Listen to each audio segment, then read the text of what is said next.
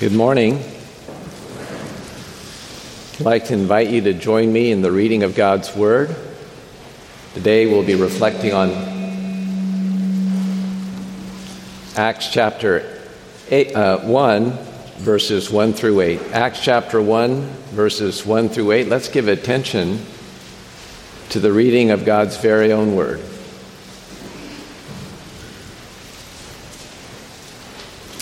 In your Pew Bibles, it is page 909, Acts chapter 1, 1 through 8.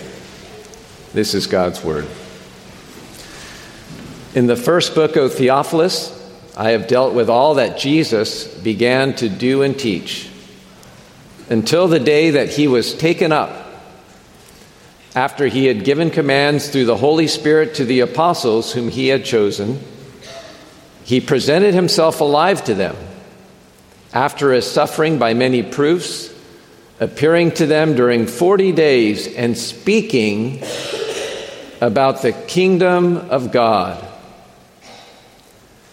And while staying with them, he ordered them not to depart from Jerusalem, but to wait for the promise of the Father, which he said, You heard from me, for John baptized with water, but you will be baptized with the Holy Spirit not many days from now. So, when they had come together, they asked him, Lord, will you at this time restore the kingdom to Israel? He said to them, It's not for you to know times or seasons that the Father is fixed by his own authority, but you will receive power when the Holy Spirit has come upon you, and you will be my witnesses in Jerusalem, in all Judea and Samaria, and to the end of the earth. This is the Word of God. Father, we ask that you would help us to hear the message that you have for us today. Help me by your Holy Spirit to speak just what you would have us to hear.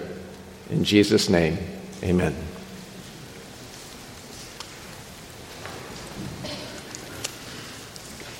We had the privilege of serving as missionaries in Cambodia for about seven years. And when we first came to the country, I would meet many young Cambodian non Christians. And I would ask them this question What are your dreams for your future? What are your dreams for your life? And almost to a person, they would answer the same way. They would say, Well, my dream is to have a good job, a nice house, and a good family. And then I would meet many young Cambodian Christians, and I would ask them the same question.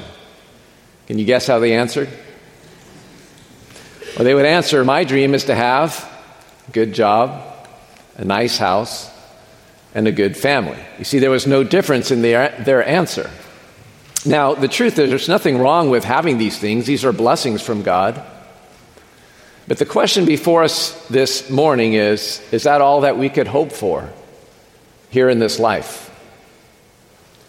You see, if, if we're not challenged, I think we'll naturally gravitate to what the world is selling us. What's the world selling us? Well, it's the American dream, it's a comfortable life. Jesus today challenges us to reimagine our dreams for our life, for our future. And he presents to us a vision of the kingdom of God. And he invites us to join him in his kingdom mission. And so today we're going to be confronted with some pretty important questions for our lives as we reflect first on Jesus' kingdom vision, what he saw. Second, on Jesus' kingdom mission, what he calls us to do. And finally, Jesus' kingdom power. So let's begin. Where do we start as we think about this alternative dream for our lives? Well, we begin with an encounter with the resurrected Jesus. After his suffering and death, the scriptures tell us Jesus presented himself alive. The resurrection changed everything. And for 40 days, what did Jesus do? He, he showed himself to his disciples. What was he speaking to his disciples about during those 40 days? Kingdom of God. If all there is in this life is this life, then it makes perfect sense to eat, drink, and be merry, for tomorrow we die. But if the resurrection is real, if the resurrection is true, then everything has to change. It means there is life after this life. It means there is a kingdom that will last forever. It means that our, our time here is just a blip when we compare it to what comes next. And so, why should we settle for the American dream when Jesus presents to us this vision of life in the kingdom of God? He shows us what life in the kingdom will be like. How? He shows us himself. All those who belong to this kingdom will be like Jesus, raised from the dead, never to die again, living without corruption, without sickness, without fear.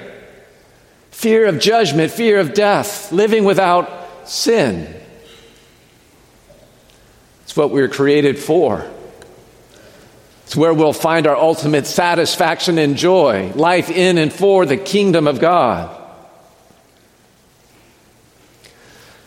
I have the privilege of serving at a mission agency, Mission to the World, and in, in 2020, when the global pandemic started, we thought, oh my gosh, this is going to be really bad for global missions.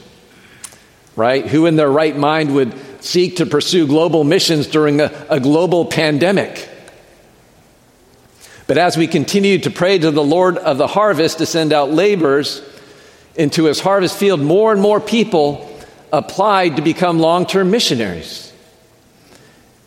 In fact, we had the third largest mission class that we had had in the past nine years. And so we were confused, and I asked our candidate director, I said, What's going on? And he said, It's not the same as it was in 2008. You guys remember what happened in 2008? The Great Recession. He said back then people were applying because they were just looking for a job. But the candidates who are coming in after this pandemic were, were people who were sitting in their office, sitting at home, asking themselves this simple question Is what I'm doing today what I want to do for the rest of my life? Or is God calling me to something else? Have you asked that question recently? Today we're presented with an alternative dream than the American dream. So, how do we begin to live more than for that kingdom? Well, the simple prerequisite to pursuing this kingdom vision is having an authentic relationship with the King, with Jesus. We don't know him, if, if we've not been radically changed by his gospel, we have no hope for life in his kingdom. In fact, without an, an ongoing, vibrant relationship with Jesus, we'll naturally gravitate to what the world is selling us. So, can I ask you this morning, who is Jesus to you? Is he your life? Is he your first love? Is, is he your all? The prerequisite to life in the kingdom of God is having this authentic relationship with Jesus. It's not the same as simply knowing about Jesus. Do you know him?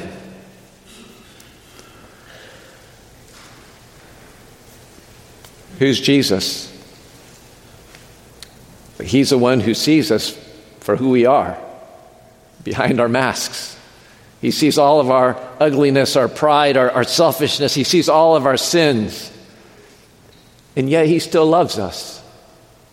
In fact, He loves us so much that He gave His life on the cross on Calvary Mountain to pay for all of our sins that we could be forgiven. And He is the one that God raised from the dead and made Lord, made King over all of creation.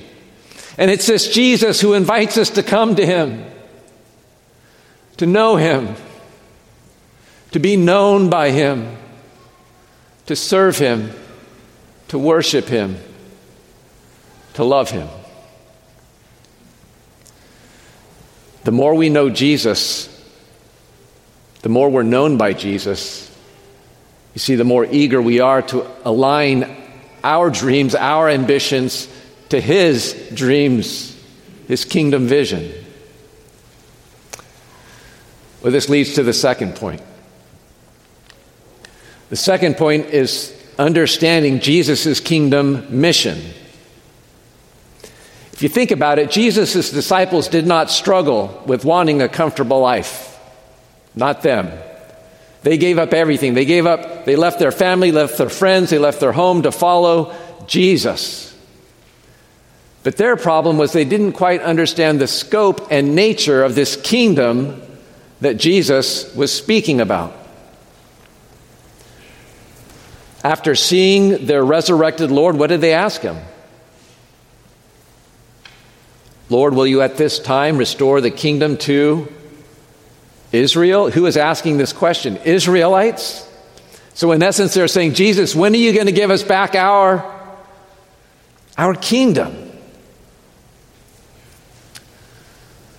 The assumption was that God's kingdom was primarily for them, for their nation, for the chosen race. They were thinking so much about themselves, they couldn't imagine God's purposes and plans for the world. How about us? Are we so focused on ourselves, on our people, on our problems that we forget about God's purposes for the world? How does Jesus respond to his disciples? Well, he says, It's not for you to know times or seasons that, that the Father has fixed by his own authority, but you will receive power when, when the Holy Spirit comes upon you and you will be my witnesses in Jerusalem, in all of Judea and Samaria, to the end of the earth. Do you see what Jesus is doing? He is turning our attention away from ourselves toward his kingdom mission. And he is expanding our understanding of the scope of his mission from where we are to the ends of the earth. This is the ultimate plan of God for His creation, the redemption of the nations. I think it's easy for us, particularly as Americans, to see our Christian faith as an individual thing. Course, our faith needs to be personal, but I think we only see it often as, as personal. But God's plan is much bigger than our individual salvation. His purpose is for his kingdom to stretch to every inch of his creation. And here in this short passage, we see how he's going to accomplish his plan. It's through the Holy Spirit working in and through his disciples, through us. How? When we receive the grace and mercy of God and the gospel changes our hearts and we have this relationship with Jesus, the living, resurrected King, and, and we share and we bear witness to others. And we make disciples who in turn make other disciples in other places until the world is full of those who bow the knee to King Jesus. Family lives in Atlanta now. We're, we're not from the southeast. It's, it's kind of a, a new place for us. And I was driving from, early on, driving from Atlanta to Tennessee. And along the highway, I saw this big billboard. And on the billboard, it said, Every knee shall bow, every tongue confess that Jesus Christ is Lord. And I thought, wow, only in the American South do we see signs like this. But as I drove closer, I saw in smaller print, even the Democrats. And then I thought, wow, only in the American South do we see signs like this. But it's true, is it not? One day every knee will bow. One day every tongue will confess that Jesus Christ is Lord. And here Jesus says we get to participate with him. We get to bear witness that our King is alive, and he freely offers salvation to all who call upon his name. Do you realize, beloved, that over 40% of the global population, over 3 billion people, live in a context where there are less than 2% evangelical Christians. We call these unreached people groups. Let me underline these numbers again. Over 40% of the world live in a context where there are less than 2% evangelical Christians. Most people are born, live their whole life, and die without ever meeting a Christian. And less than 1% of all full time Christian workers are serving these unreached, unengaged places. Beloved, that's a huge imbalance.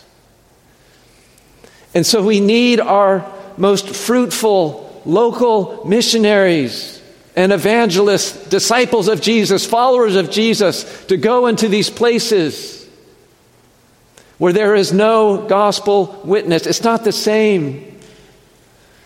When those from unreached places come here to the United States, why? Because once they come here, they have access to who? To you, the church, teachers, resources. But those living in unreached, unengaged places have no access to ongoing discipleship relationships.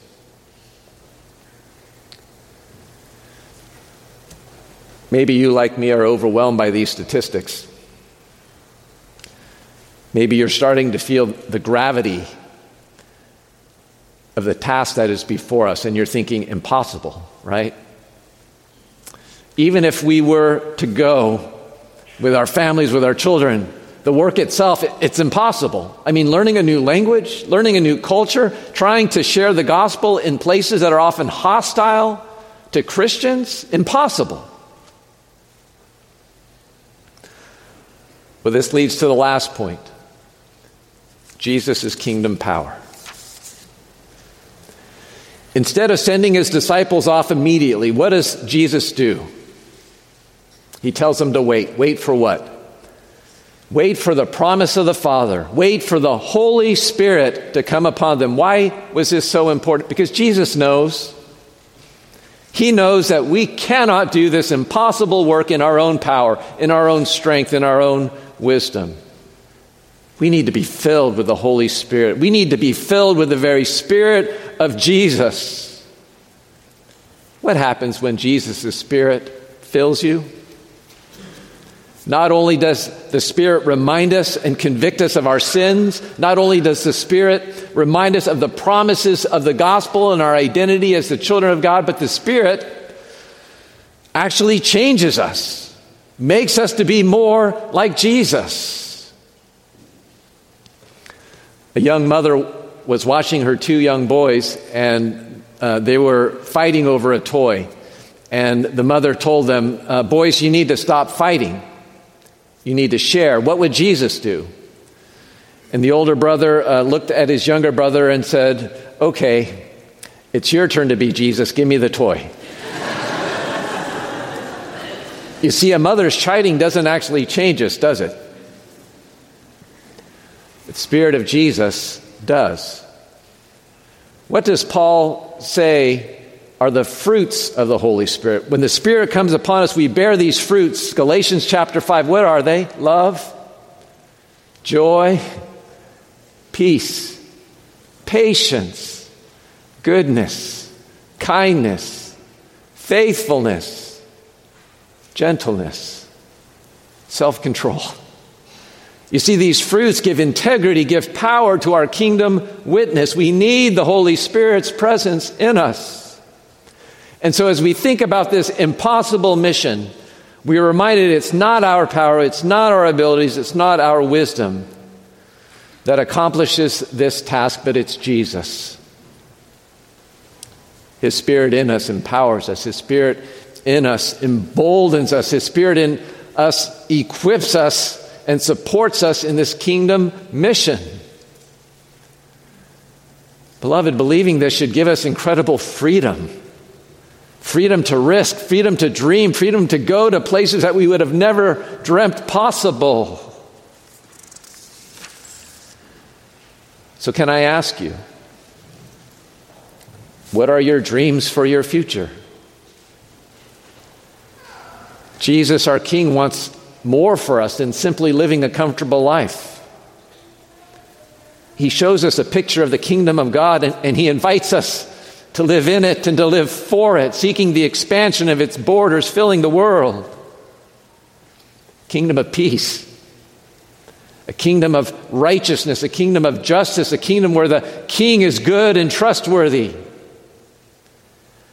and ultimately a kingdom where there's no war, there's no tears, there's no suffering, there's no sickness, there's no pain, there's no sin, there's no death.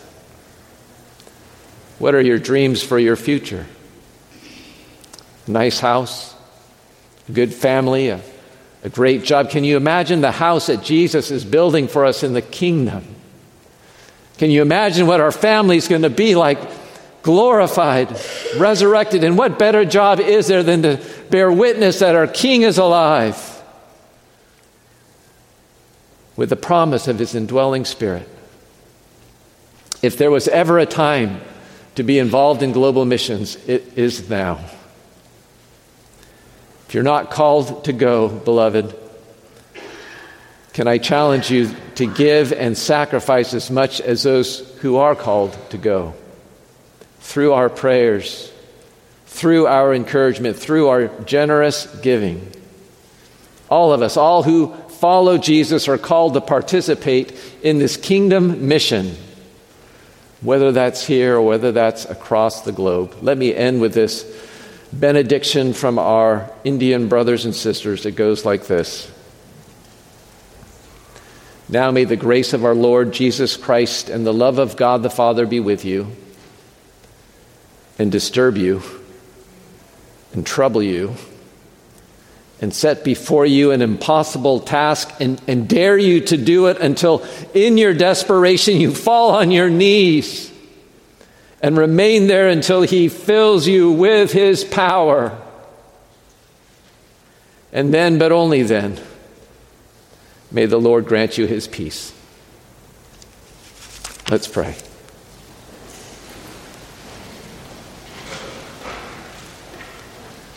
Oh, Father, we are so grateful that you have called us to yourself. Our hearts are filled with joy that we can call you our Abba, Father. And so we do pray that you would fill us with your Spirit, that we would reach out to you in our times of fear and anxiety, and that you would embolden us and equip us to participate with you in your kingdom mission. Fill us with your kingdom power, Lord, and may we go forth through the name of Jesus Christ, in which we pray. Amen.